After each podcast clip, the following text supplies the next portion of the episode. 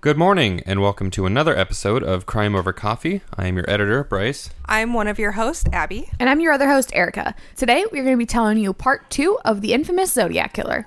So pour yourself some coffee and let's dive in.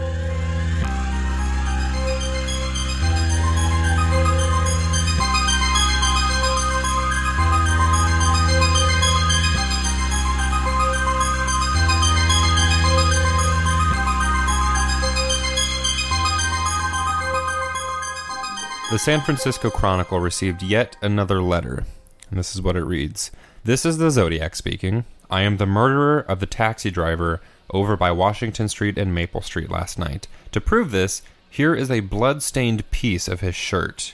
I am the same man who did in the people in the North Bay area. The San Francisco police could have caught me last night if they had searched the park properly, instead of holding road races with their motorcycles, seeing who could make the most noise.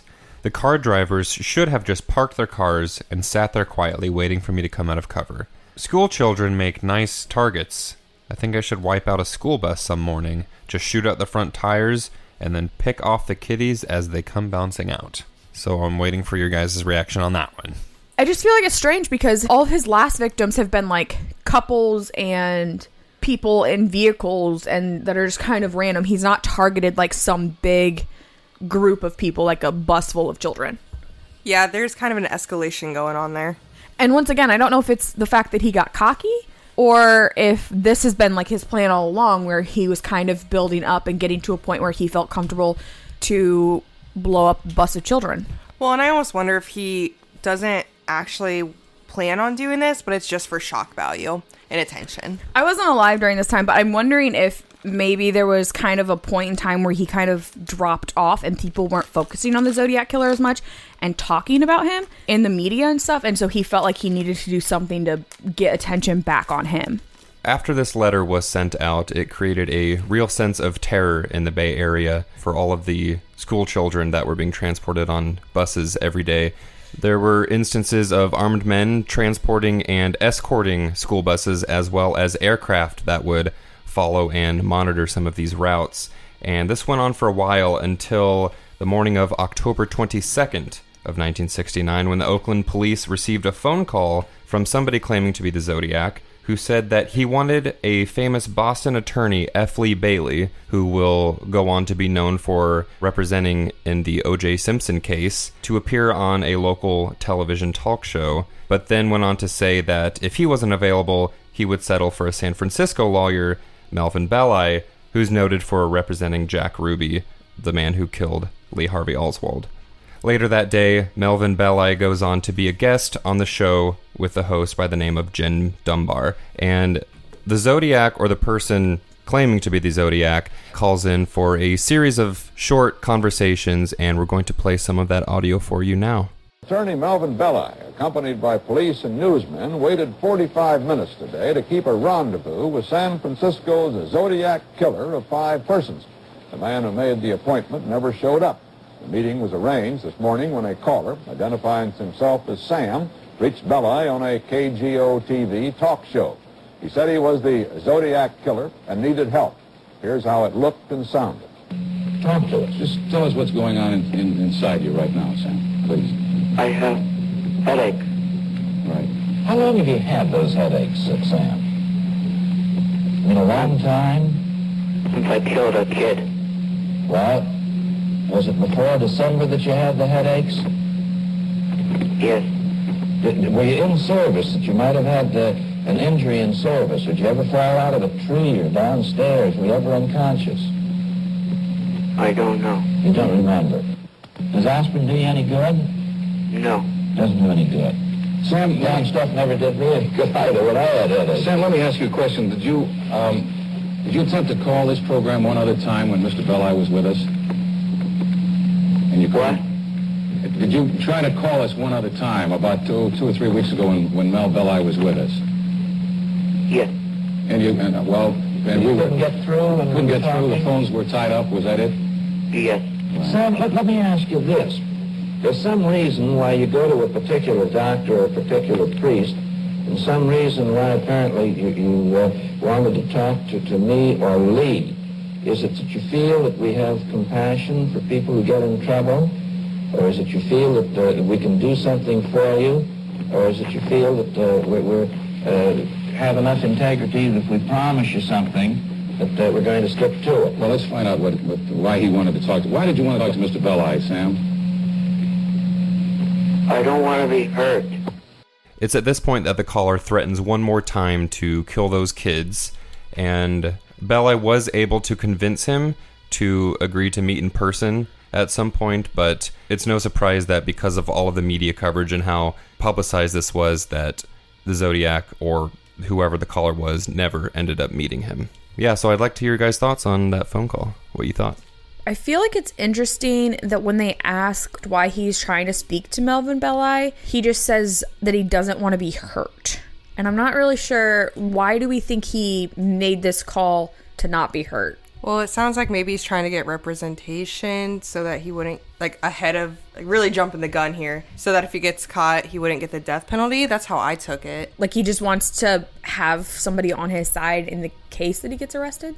That's what I guess, but I mean, none of it really makes sense. Something that really gets me about the whole Zodiac case in general is all the communication that is happening between the Zodiac, quote unquote, and you know what I mean, and the media. All the communication and never being able to figure out who he is is weird. It's important to note that there were suspicions from the get go that perhaps this caller was not actually the Zodiac, and this was confirmed by having one of the surviving victims and two of the police dispatchers that had listened to previous phone calls from the real Zodiac listen to these tapes from the phone call interview, and they did confirm, they all agreed that this did not sound like the Zodiac that they had heard previously. So who the heck is this guy? Well, Inspector William Armstrong actually came forward and spoke with the FBI on February 18th, 1970. And he said that the person that had been calling Belli multiple times, the calls had all been traced, and he was actually identified as a patient from a mental institution, and his name was Eric Wheel. Eric was actually an amateur photographer and had been in the mental institution for some time. I'm not really sure why he attempted to imitate the Zodiac Killer or why he was contacting Belli, but for some reason, this is what he decided to do with his time. The mystery has been solved. Here at Crime Over Coffee, our go to caffeinated beverage for every episode is Fire Department Coffee. And you can get some as well and save 15% with our exclusive coupon code CRIMEPOD15. Owned and operated by firefighters and veterans, 10% of all their proceeds go directly to helping sick and injured first responders. And with an incredible range of flavors and caffeine strength, it's a company that all of us can easily support. So please go to firedeptcoffee.com and use our coupon code CRIMEPOD15 to support us, support them, help first responders, and get some incredibly tasty coffee along the way. A bit later in the year, on November 8th, the San Francisco Chronicle receives yet another letter. This one's referred to as the Dripping Pen card, which looks like a postcard, but it reads this This is the Zodiac speaking. I thought you would need a good laugh before you hear the bad news. You won't get the news for a while yet. P.S. Could you print this new cipher in your front page? I get awfully lonely when I am ignored. So lonely I could do my thing. And then in some really weird script looking font to the side, he also writes, and I can't do a thing with it. I'm not really sure what that's referring to, but this letter came with a 340 character cipher, which to this day is unsolved. So, why do you think that that letter is unsolved? Why did he step up his game so much? Was it so that people didn't know what he was saying, or I think it's mostly because as he was starting to put out new ciphers and new letters, he was starting to code his real name into them. Obviously, he didn't want that to be discovered too easily. He also was listening to the news about how the teacher had solved the first code and figured out how he had solved that one and knew that there were certain tactics that he should do. So there were certain ways that he mixed up his code even a little bit more and made it so that certain patterns wouldn't show up, things like that. I think he just wanted it to be more challenging overall, but also so that his name wasn't out there so easily. is it possible, even in the slightest, that these other ciphers and letters were not actually legible and they were just kind of meant to be gibberish and it was just a combination of a bunch of different symbols and things, but it wasn't actually meant to mean anything, just to kind of throw people off? I mean, I guess it's a possibility. I don't know what that would do for him, though, necessarily, because I think he enjoys the risk, like we mentioned earlier. Just putting out gibberish for the sake of gibberish doesn't necessarily sound like him, unless it's someone else trying to be the Zodiac for the sake of potential publicity. Or maybe he's just making these fake ciphers with just a bunch of symbols and stuff, thinking this is going to make me seem super smart because nobody else is able to decode it. And so he was just trying to get his name out there by people being like, this is impossible to solve. This is unlike anything we've ever seen. Which it worked because we're talking about him 50 years later. I definitely think it's a possibility. I think he probably gets a lot out of coming up with some code that people can't crack, though. It really fits in with his, like, kind of narcissistic tendencies he has. One of the few things that make me lean away from the theory that it's just gibberish is that he doesn't even have to be sending letters in, and he's doing it anyway. It seems like there's something there that he's getting out of it. So for me, I lean more towards that they do mean something to him. It could be absolute nonsense, though because like obviously he's got something weird going on in his mind. The next letter that was received from him was on November 9th. It was sent to the San Francisco Chronicle. I'm going to read the first part of it and then kind of summarize the rest because it's about six pages. Again, he says, This is the Zodiac speaking. Up to the end of October, I have killed seven people. I have grown rather angry with the police for their telling lies about me. So I shall change the way the collecting of slaves. I shall no longer announce to anyone. When I commit my murders, they shall look like routine robberies, killings of anger, plus a few fake accidents, etc. Then he describes to the police why they will never catch him. Uh, he says, I look like the description passed around, but only when I do my thing. The rest of the time, I look entirely different. I shall not tell you what my disguise consists of when I kill. As of yet, I have left no fingerprints behind, contrary to what police say. I wear transparent fingertip guards. All of it is two coats of airplane cement coated on my fingertips, quite unnoticeable and very effective. My killing tools have been bought through the mail order outfits before the ban went into effect, except one, and it was bought out of state. So, as you can see, the police don't have much to work on. If you're wondering why I was wiping the cab down, I was leaving fake clues for the police to run around town with. As one might say, I gave the cops busy work to do. He then basically makes fun of the police for never being able to catch him, even though at one point they had basically driven up to him, asked him if he had seen anything suspicious, and then the Zodiac Killer just gave him some nonsense and then he drove off. Um, so there's been at least two accounts where they've either seen him or talked to him and not realized it. Then he goes on to describe what sounds like a bomb and some sort of harness of wiring it up to detonate it near a street or on a street describing how he's mixing ammonium nitrate, fertilizer, and stove oil.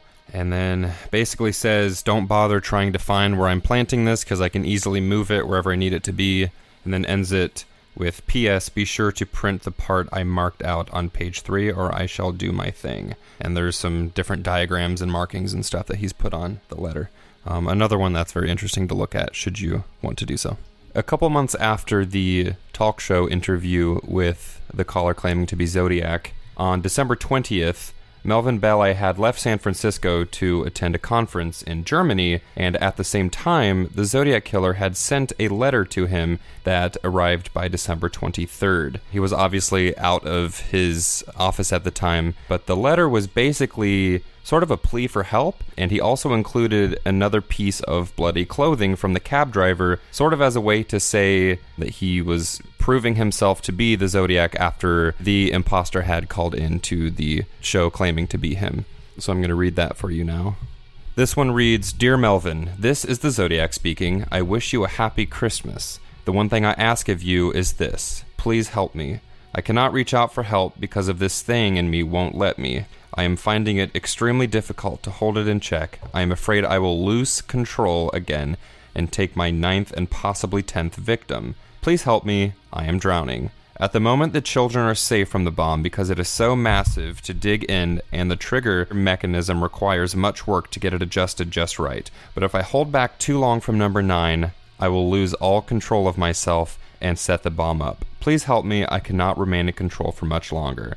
And again, it's important to note that there are quite a few grammar and spelling mistakes throughout this, which is kind of one of the trends in a lot of his letters. First off, it was very sweet of him to wish a happy Christmas, and he puts a lot of pleases in there, which is nice, in a very sarcastic way. But it seems like he's having like this internal battle, and he is asking for help through these letters, but he's not, like, he's also not actually wanting the help.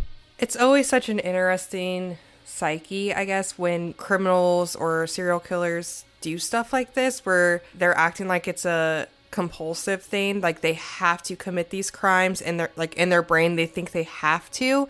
And it's really interesting to me to look at the part of your brain that's saying this is right or this is wrong and it's like what you're doing is wrong but they're still doing it. And it's weird to see those like kind of interact and then, sorry, you're gonna have to follow my train of thought here. I start to wonder is he actually really feeling like part of this is wrong, or is he just trying to mess with people when he's sending these letters? that sound like that. Like maybe he's just really trying to throw them off and create some type of sympathy for himself because he is kind of like a narcissist and wants the attention on him. In some ways, his letters do match the person that called in, uh, pretending to be him, saying that he had these bad headaches, he needed help, he felt like he couldn't control himself. But in his letters, he's kind of also, again, asking for help because he's clearly suffering from something, realizes it, wants help, and is even putting out part of his plan out there. But I mean, I guess who knows? That could just be leading the public on to believe a certain way, or or who knows? Perhaps just a distracting method.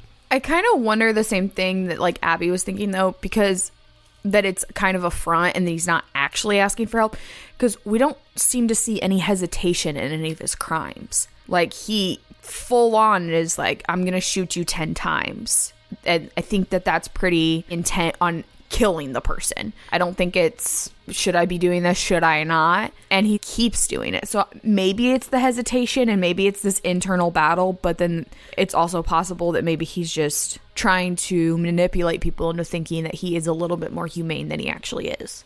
Yeah, you know, and it'll be interesting. I know towards the end of this story, we're going to talk a little bit more about the psychological side of the Zodiac killer, but it's almost like he's got all these different personalities and we're trying to figure out how they all come together. Since Belli was out of the country at the time, he didn't see the letter. In fact, nobody saw it until some of the office employees came back after their holiday break to the letter on December 28th. They then immediately contacted police, of course, and shortly after, Belli's housekeeper forwarded this letter to him, basically contacted him to let him know about it. Belli's plans were to stay in Germany for at least a few weeks uh, because of an upcoming trial, but he did make attempts to publicize in articles and on the news recommending the Zodiac killer to bring himself forward promising that everything was going to be okay and work out, but Zodiac never reached out again, never tried to contact Belli again. On April 20th of 1970, another letter is sent to the San Francisco Chronicle.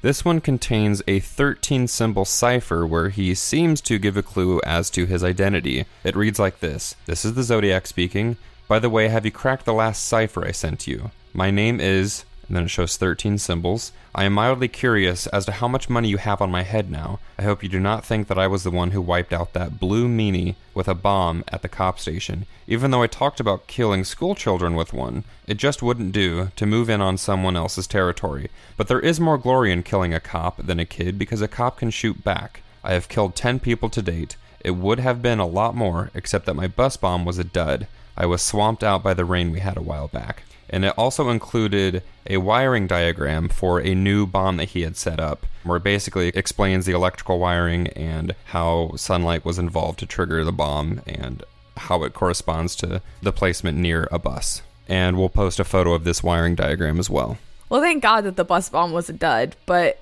I guess he's trying again, which I don't I don't see why he's so intent on harming children. Assuming that all these crimes and letters and stuff are kind of coming from the same person. It is so insane to me that there's such variety in his crimes. So there was actually handwriting analysis done, which I'm going to go into that later. Um, but it does show that all the letters are from the same person because the handwriting matches all the letters that we're covering. At least I don't know if there were some fraud letters that were sent in at some point. I'm sure there was, but I do think it's interesting that he has a variety. Yeah. Over the next several years, quite a few more letters were sent out to various places, and I'm going to summarize these for you, but there are a few that are fairly notable, and I'm going to go into those in a little bit more detail. But this next one that was sent out on April 28th of 1970, on the front, it looks like a postcard, and it has a picture of someone riding a dragon and says, I hope you enjoy yourselves when I have my blast obviously talking about the bus explosion. He basically goes on to say that he would love for everyone to wear a button featuring the zodiac symbol instead of like the peace symbol, black power, things like that. Um, basically, wanting people to further publicize who the zodiac killer is. And if he doesn't see this, apparently that's when he will have his blast. A couple months later, on June 26th, a letter is sent out to the San Francisco Chronicle that says, This is the Zodiac speaking. I have become very upset with the people of San Fran Bay area.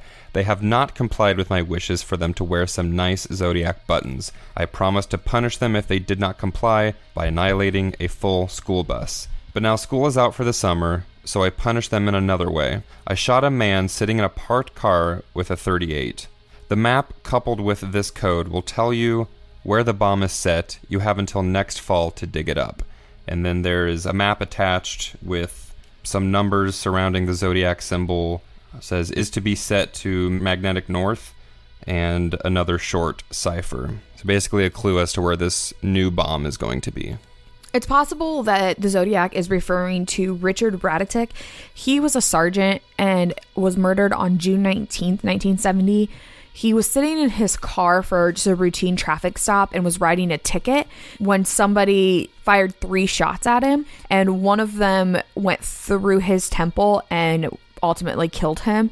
There was a witness that said that they saw a white Cadillac leaving the crime scene moments after the shooting, which is kind of interesting because at the Lake Herman murder, so that's interesting because in the Lake Herman murder, when David Faraday and Betty Lou Jensen were murdered, there was a report that there were two cars at the crime scene. One was blue and one was white. So if that white Cadillac was the Zodiac killer, it's believed that they were possibly the same car during both crimes. You know, also something interesting about this letter, it reminds me of the New Orleans Axeman who sent out a letter saying that he was like going to murder people one night unless or he would spare any houses that were playing jazz music, which is so random and a whole new thing. We'll probably cover that story at some point. But the whole you guys aren't wearing my buttons, so I'm going to murder you now. It reminds me of that. I feel like it just really goes to show that he was trying to take control and he needed control of the situation and he needed people to wear his buttons to feel like he had control all of his tendencies and things he says just for me every time I'm just like he seems like such a narcissist. Like he needs so much attention. Over the next month, he sent at least two other letters basically complaining about these buttons that people weren't wearing. Anytime he realized people weren't wearing them, he would make further threats. For instance, in one letter, he talked about a woman and her baby that he was uh, going to kill by burning them in a car. There was another one where he talked about goes back to the idea of having these slaves in paradise basically saying he's going to torture all of them in various ways such as tying them over ant hills driving pine splinters under their nails burning them things like that he was getting pretty desperate about these buttons to the point where he was saying he doesn't even care if people make nasty zodiac buttons basically negative things about him. All he wanted was people to wear buttons. Um, and then we end up at a letter or a postcard that was sent right before Halloween to Paul Avery, a reporter of the San Francisco Chronicle, that in this really interesting diagram basically says paradise slaves by fire, by knife, by gun, by rope, and then it shows some skeletons dancing around. It says from your secret pal, I feel it in my bones. You ache to know my name, and so I'll clue you in. And it says uh, the number four dash teen, but then why spoil the game? Boo. Happy Halloween. Zodiac symbol followed by some other various markings. So that's an interesting one for sure. As we move into 1971, he proceeds to send even more letters. For instance, one in March of 1971 to the LA Times, basically saying how he wanted to give the police some credit for finding some of his quote riverside activities, but that they're never going to find all of them because they're only finding the easy ones. Um, he also sent another postcard to Paul Avery at the San Francisco Chronicle that basically seemed like some sort of clue for at least one of his victims that said, Peek through the pines, saw victim 12 pass Lake Tahoe areas. And then there's a bit of upside down text that says, around in the snow. And it's basically a really bad quality picture of some area around there. The next notable letter isn't until January 29th of 1974, which was again sent to the San Francisco Chronicle. It reads, "I saw and think The Exorcist was the best satirical comedy that I have ever seen." Signed, yours truly. He plunged himself into the billowy wave, and an echo arose from the suicide's grave. Titwillow, Titwillow, Titwillow, which I believe just refers to a foolish person it then goes on to say, P.S. If I do not see this note in your paper, I will do something nasty, which you know I'm capable of doing. And then some weird markings, and then in the bottom corner it says me 37 SFPD 0, which I'm assuming is San Francisco Police Department. And I did notice throughout some of the previous letters, this came up a few other times, almost like he's tallying his score of potential victims that he's taken versus how many the police department have successfully found. Not totally certain what's going on there. If he has 37 victims and the police department is really behind still to this day, because I think altogether we have eight victims plus a few possible victims that we'll get into later with the suspects. So that's quite a few they're off by, if that's accurate. I can imagine it's hard to identify who all is associated with the Zodiac Killer, though, because he switches up his methodology so much. They could be just getting attributed as single murders that are unrelated. Or with like Richard Radetich, he's not officially considered a Zodiac victim.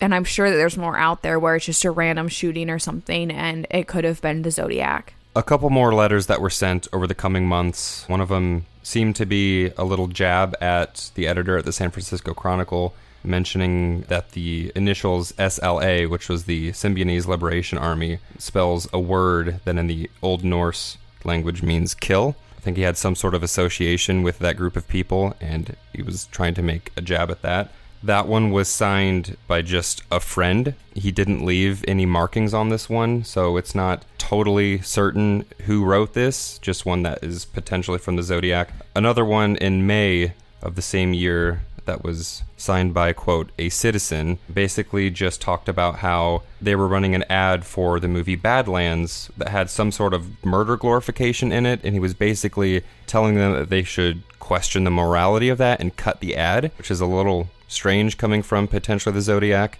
Just a little bit noteworthy there. One more sent in July 8th. This one was signed by the Red Phantom, Red with Rage, again to the editor. And this one is, is a little bit specific to some events that were going on at the time, but it reads about how a man named Marco should be put back in the hellhole from whence it came, that he has a serious psychological disorder, always needs to feel superior, and needs to refer him to a shrink. Meanwhile, cancel the Count Marco column. Since the Count can write anonymously, so can I. So, this was just specific to some of the events that were going on. After several letters that were more or less thought to be linked possibly to the Zodiac, we do get one final letter on May 2nd of 1978. It was sent to KHJ TV in Los Angeles, and it says, Dear Channel 9, this is the Zodiac speaking. You people in LA are in for a treat. In the next three weeks, you are finally gonna have something good to report. I have decided to begin killing again. Please hold the applause. Nothing is going to happen until I do.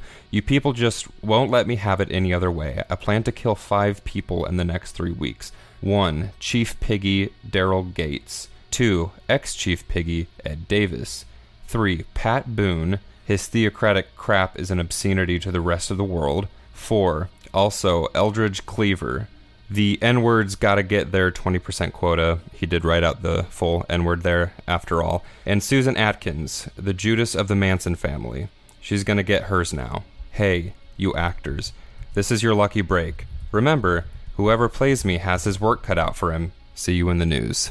So at this point, it seems like he has blown up his ego so much that he's assuming that there's going to be people playing his parts in movies and shows but this is the last time that he seems to contact anybody via writing. This letter definitely takes a turn. It's very aggressive and very direct, where some of them, you know, And this is what I was talking about earlier with the kind of different personalities. Like this letter sounds so different than the one he sent where he was saying, I can't stop, I need help. And then this one is so aggressive that it kind of makes me think that the moral dilemma that he supposedly has isn't even real. Thanks for listening to part two of The Zodiac Killer. Tune in next week for part three. Thanks for listening to this week's episode of Crime Over Coffee. You can find us on Instagram at Crime Over Coffee or on Facebook at Crime Over Coffee Podcast, where all of our photo and video content for each episode can be found. You can also email us your thoughts and case suggestions at crimeovercoffeepod at outlook.com. Also, all of our sources can be found in the show notes of each episode. If you would like, you can support us by going to anchor.fm slash crimeovercoffee. Donations are greatly appreciated and assist in making the podcast possible. Other ways to support us include recommending us to friends and family, giving us a five star review on Apple Podcasts, and subscribing to us on your favorite podcast listening medium. So, again, thanks for listening, and we'll see you next time.